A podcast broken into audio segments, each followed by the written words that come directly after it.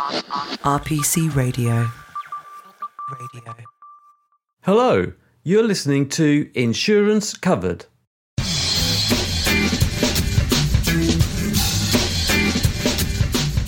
Welcome to the podcast that covers anything and everything to do with insurance. Coming up in this episode, cryptocurrency really isn't a currency. The name is rather uh, wishful thinking. It is often analogized as being like a commodity. And at present, that's, I think, the best way of thinking of it. But it's one that doesn't have any inherent value, unlike perhaps a bottle of whiskey.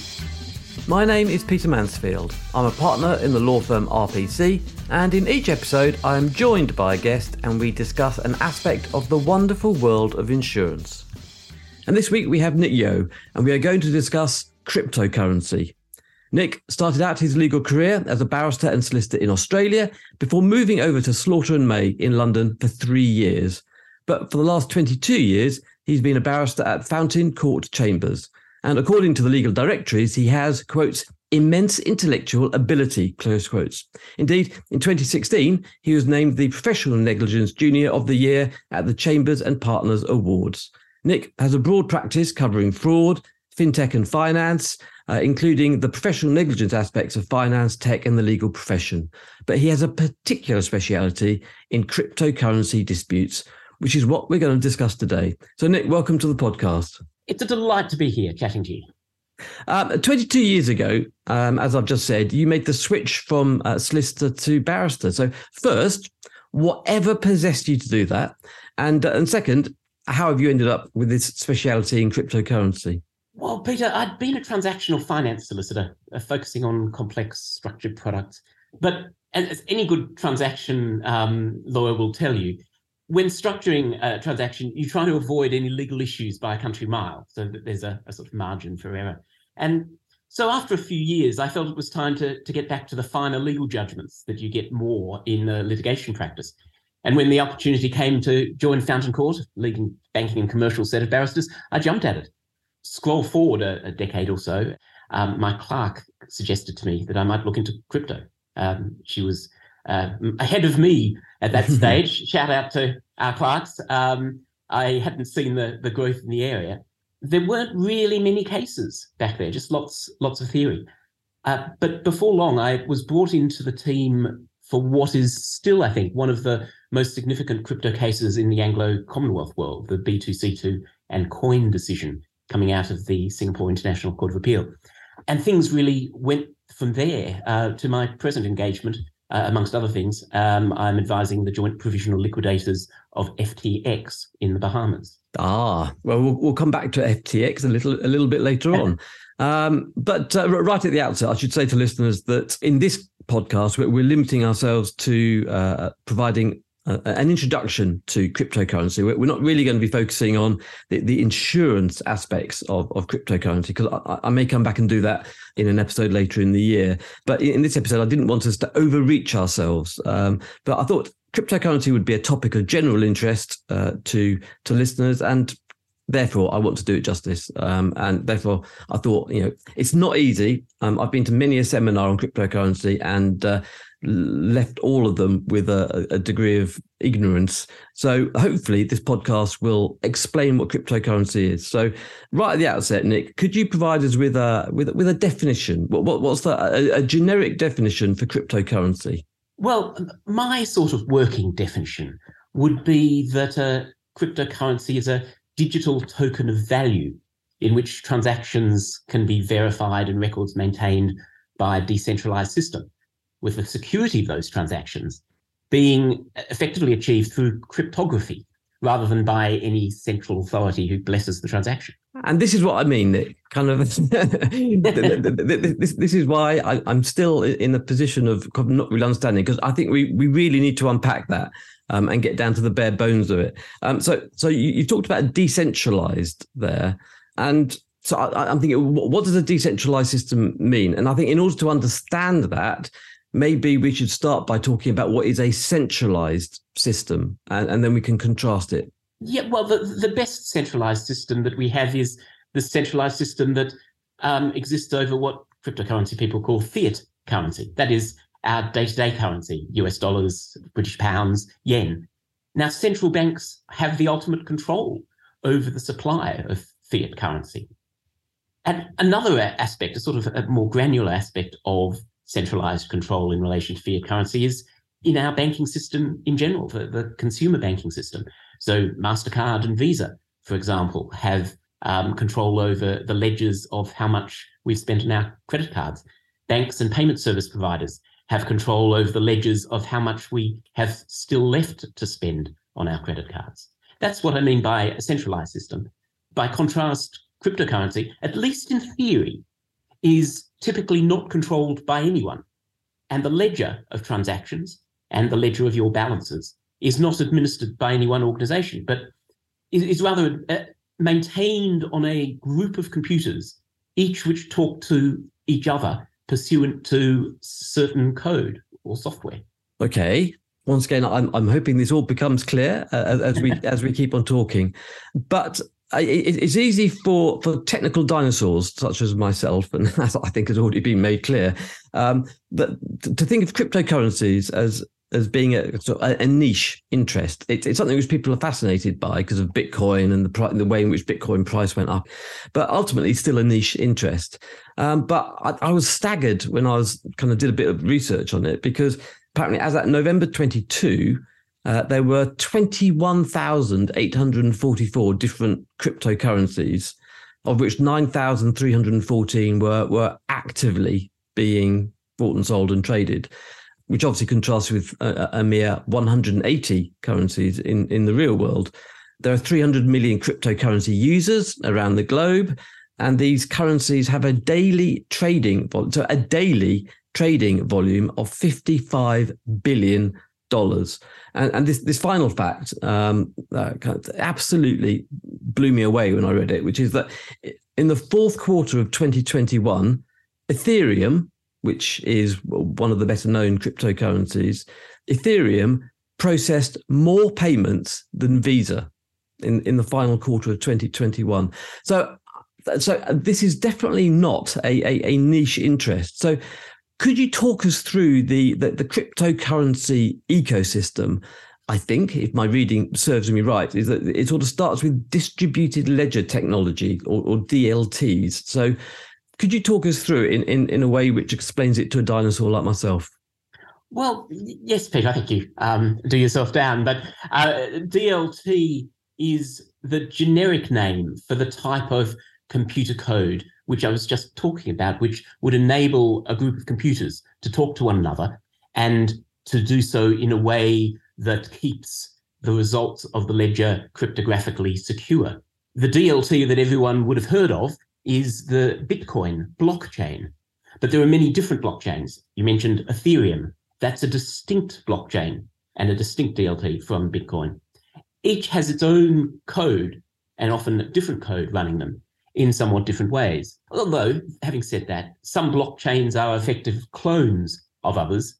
The BNB chain is really just a clone of the Ethereum blockchain, as I understand it, and is or was at least originally sponsored by the Binance Crypto Exchange. A blockchain is really just, as I said, an example of a DLT. There are other technical solutions, potentially better or worse than blockchains, to achieve the same or similar commercial effect. But really, each DLT, each blockchain is an entire technological ecosystem itself. So that the Bitcoin blockchain is the system in which Bitcoin exists.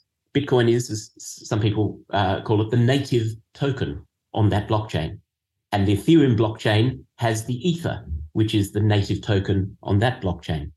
As to what is Bitcoin, it sort of takes us back to the definition of cryptocurrency at the outset. But even more simplistically, now that we've got an idea of the technology that links these computers, or at least a description of that, I think of Bitcoin at base as just a ledger entry on a cryptographically secured decentralized ledger. So that group of computers is maintaining a ledger, it's decentralized, it's secured by cryptography, and your Bitcoin is just a line in that ledger nothing more. Bitcoin, like and other crypto tokens like it, don't give the holder the right to anything. You can buy and sell Bitcoin by interacting with that Bitcoin blockchain. And everybody can see the Bitcoin blockchain transactions. Okay. So if I try and explain it in a, in a different way, and you can tell me whether I'm get, even getting close to what it is. So I can buy using real world currency, so pound sterling, US dollar, whatever it may be, um, a bit of code that is called a coin, Bitcoin, Ethereum, whatever it might be.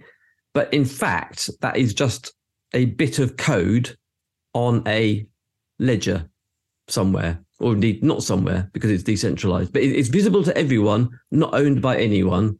But what I buy with my real world currency is a bit of code. Is, is, is that right?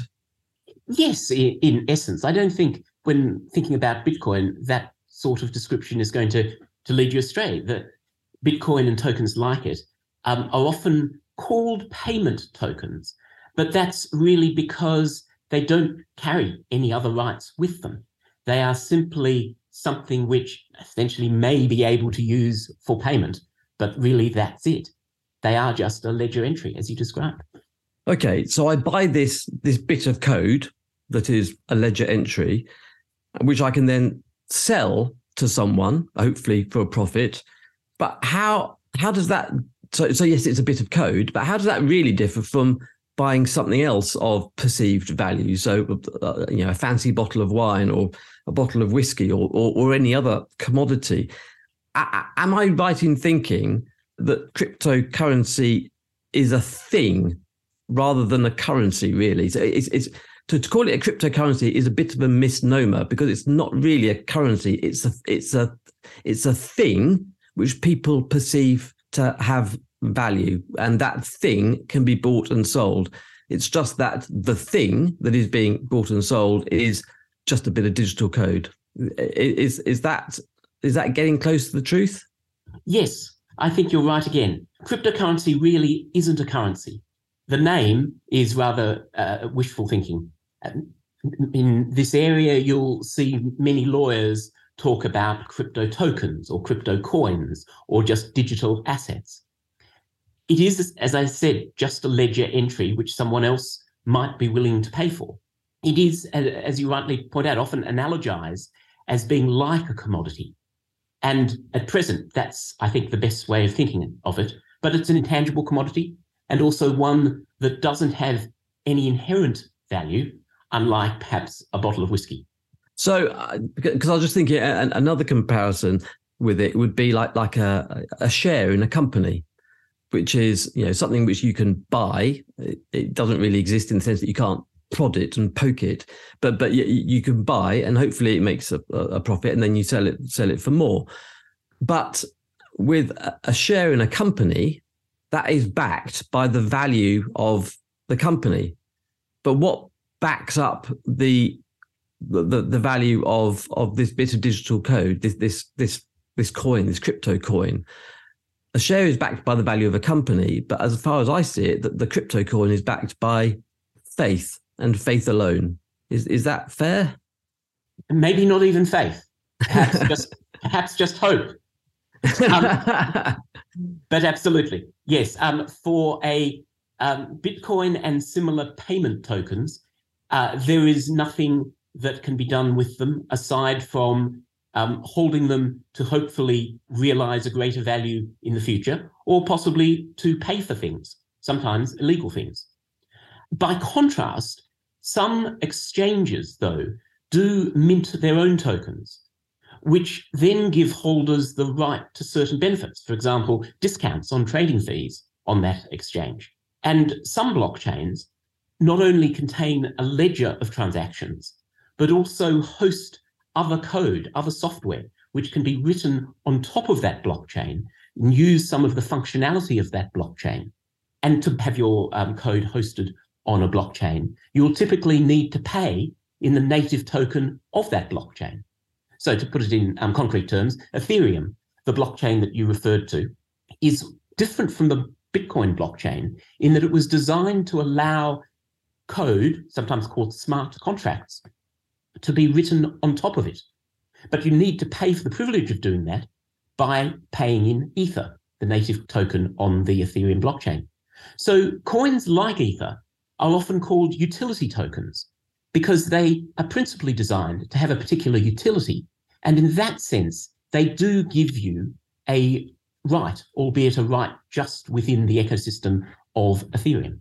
So, so we have. I, I, I'm hoping that if, if listeners have kind of have the same sort of brain process that that I have, kind of things will now be a lot, hopefully, a lot clearer in terms of what what cryptocurrency actually is. So it, it's it's a thing, albeit a digital thing, which for whatever reason people have given value to, and therefore you can buy and sell. It's like like any other commodity. So in that sense, it, it is not money. Is that right? It is not money. I think that is um, clear at, at the present state of development. Certainly, some definitions of money require approval or uh, involvement of the state in its actual issue. Um, some definitions of money at least require a certain general level of adoption as a medium of exchange. And even on the, the broader notion of money and, and currency, I don't think any crypto achieves that at present. It's not to say that it might not achieve that in, in the future. Hmm. Okay. Um, so uh, you've already touched upon this, but but what is cryptocurrency actually used for? Well, um, I, I, think, and that's it's a good point to to summarize. It can be used to hold as an investment in the hope that the price will go up. It can be used as a medium of exchange to buy other things. That is the functionality of a payment token. If you have something that it would be classified as a utility token, then you can typically use it to buy capacity on a blockchain. And if it's a utility token issued in relation to a particular exchange that gives you um, discounts, it, it might give you um, something like that. In that latter case, it's uh, another good analogy is really the um, uh, coffee shop reward card that you get stamps on to the extent to which there's a market in your reward card uh, stamps, there could be a market in tokens that give you a discount on trading fees.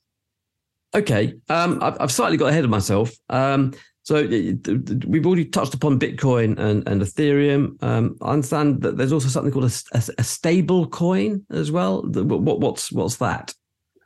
Well, the stable coin is the name used for those tokens whose value is or purports to be backed by what we might call hard assets.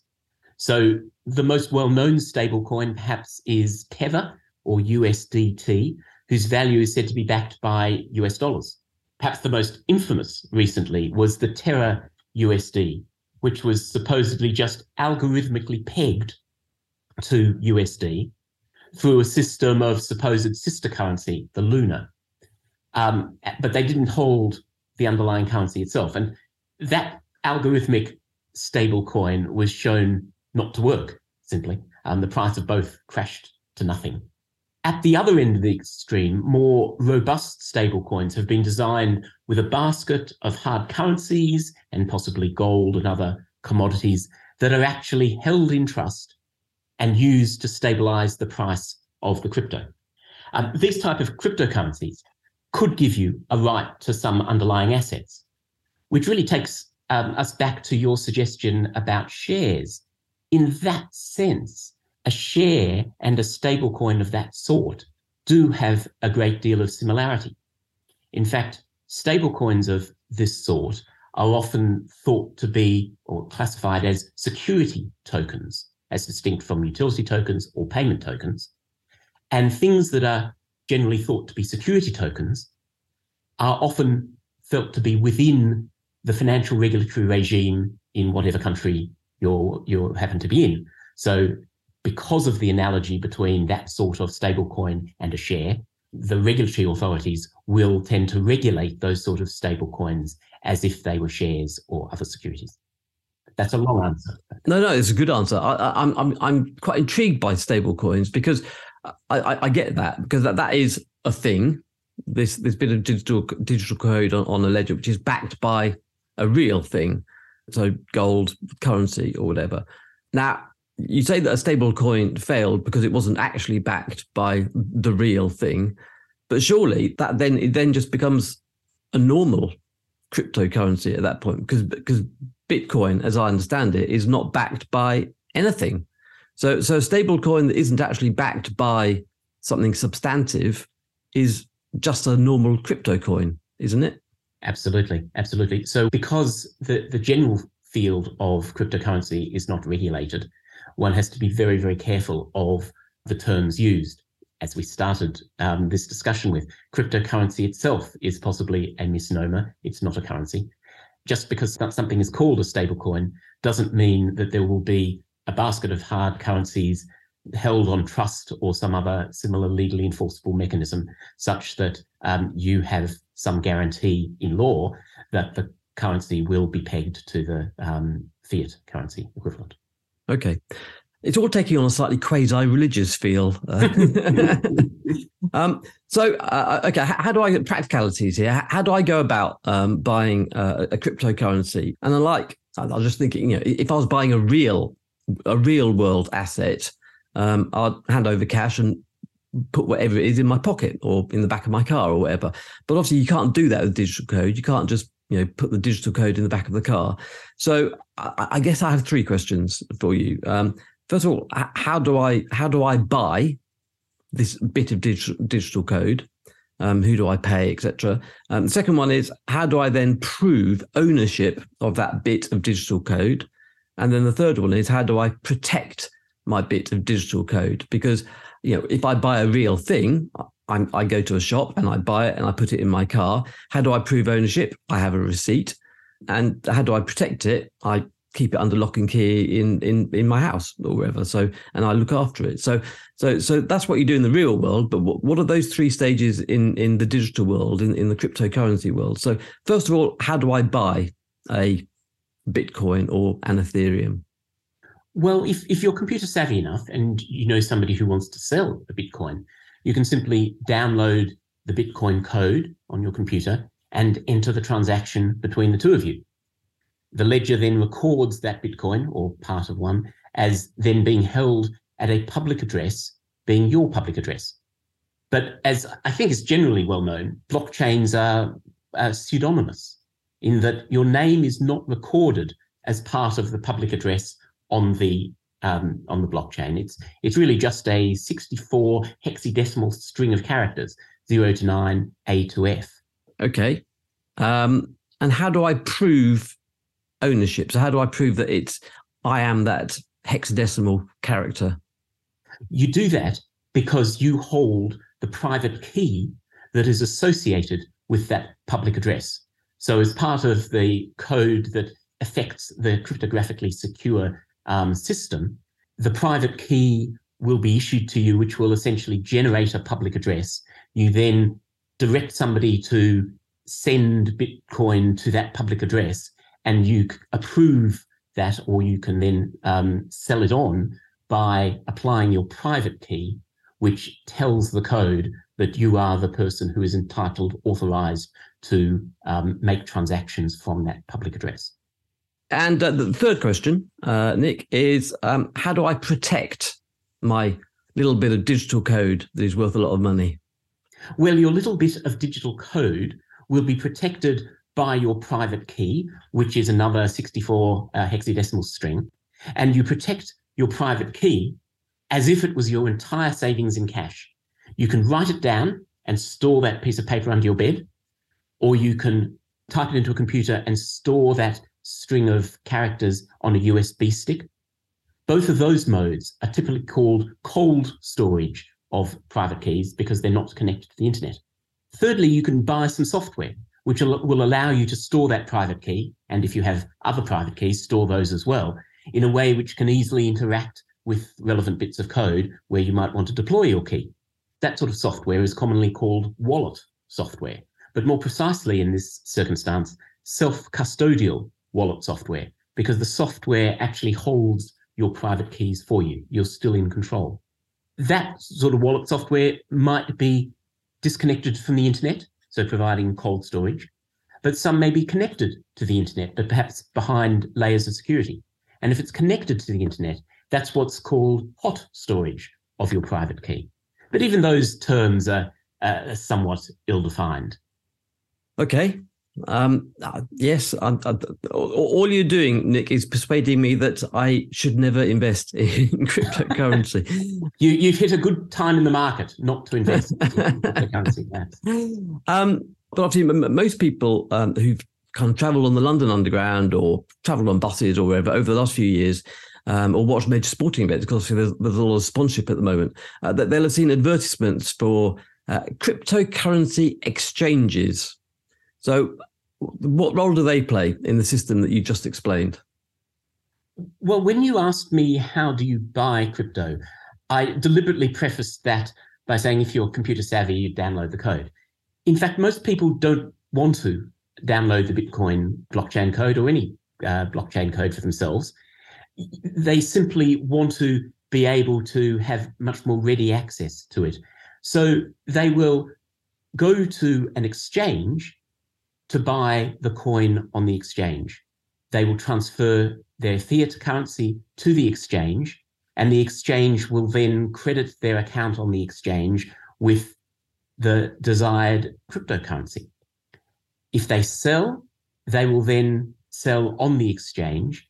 And if the uh, buyer from that sale is themselves a user, the transaction will just occur entirely on that exchange's um, system.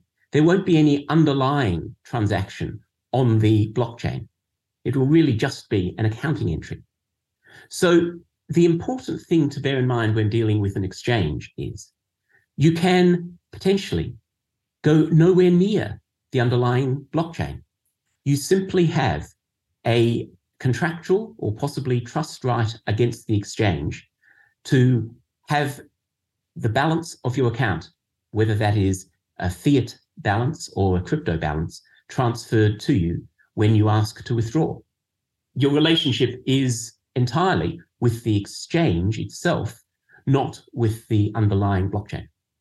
So who who is is it the exchange that owns the the thing, the the the, the, the digital coin? Typically, yes typically the exchange will then take your coin and in return you will have a right against the exchange which can be analyzed in different ways depending on the terms of the exchange. Exchanges provide that buy and sell uh, functionality. They often also these days increasingly provide derivative contracts derivative exposure to crypto if you um, are so inclined. But then they also provide what is sometimes called wallet services, provide a, a, a wallet for your crypto. But that wallet is real typically just a, an account on the exchange. It simply records the obligations between you and the exchange. There's one exception to that in that some exchanges do provide self custodial wallets. In that case, going back to our earlier um, discussion of this, that is where the exchange is essentially providing you with a bit of code that will enable you to hold a unique private key for the digital currency. And in that case, I think the better analysis is that um, you are much more in the driving seat there.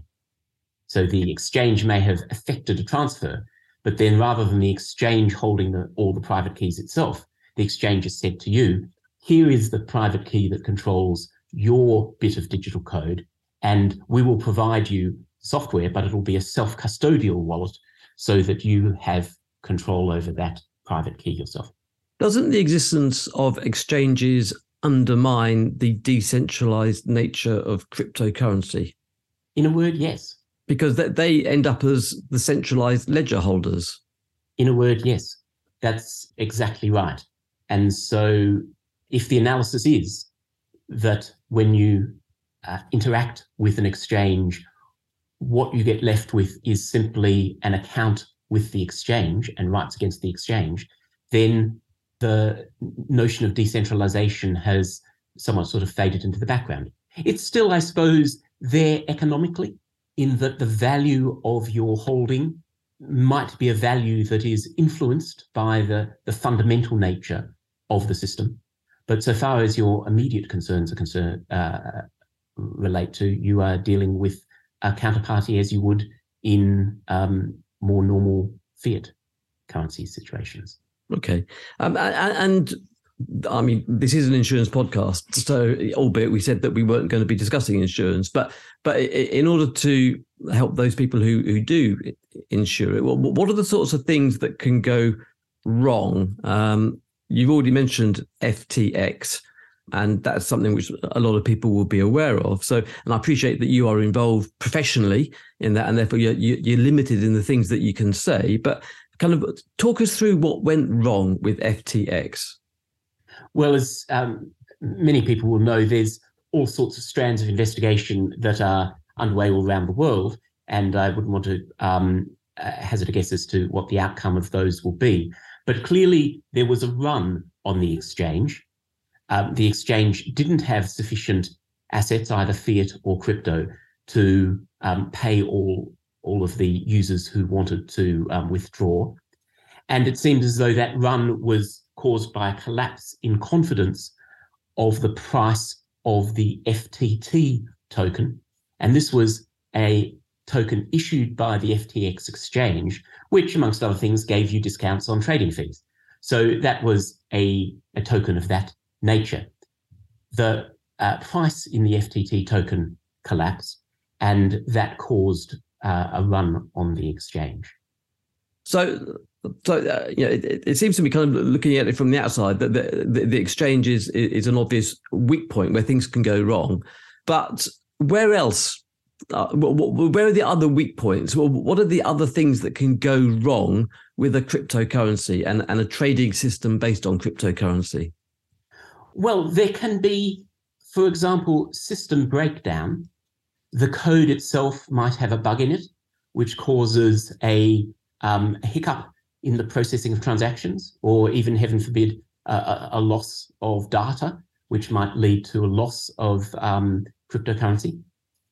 Individual uh, traders who are engaging with the, the blockchain or possibly with an exchange may feel they have made a mistake in entering into a transaction.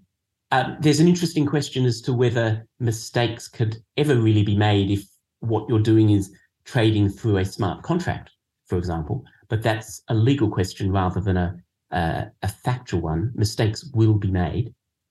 And there can be questions of uh, financial um, soundness and adequacy and um, corporate governance over intermediaries in the cryptocurrency system. And within the category of intermediaries, I, I put I include exchanges.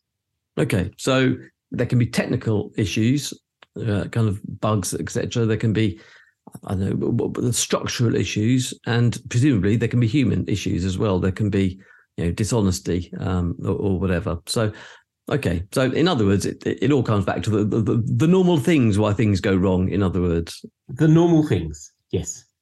Brilliant. And finally, to conclude, Nick, um, uh, just as a reminder um, that kind of this is an insurance podcast, so at least we need to make a passing reference to it. What what bit of advice would you give, having seen probably the vast majority of, of crypto disputes and how things can go wrong? Kind of what, what bit of advice would you give to an underwriter who is thinking of insuring elements of the cryptocurrency ecosystem? I think the the best advice I would give is to read up about it from various perspectives to work out what aspects of the ecosystem are new and what aspects just mimic existing financial markets. There are many which just mimic existing financial markets, but there are some aspects that are relatively new. A lot of the terminology used is new, or as we've discussed today, is used in a somewhat um, broad sense, cryptocurrency, for example. Uh, so it's important not to get led astray by the terminology used and to uh, ground oneself in as, as a deep understanding of what's actually going on as one can, can obtain. Thank you, Nick. That was absolutely wonderful. Thank you so much for your time. RPC Radio. Radio. Thank you so much for listening to Insurance Covered, which is an RPC production made possible by Joe Burgess and Mary Mitchell. If you enjoyed this podcast, you will also love our other podcasts, Taxing Matters and Money Covered, plus The Fix, which is co-hosted by my colleague Kelly Thompson. If you want to be a guest on Insurance Covered, please email me at peter.mansfield at rpc.co.uk. Thank you, and I hope you have a great day.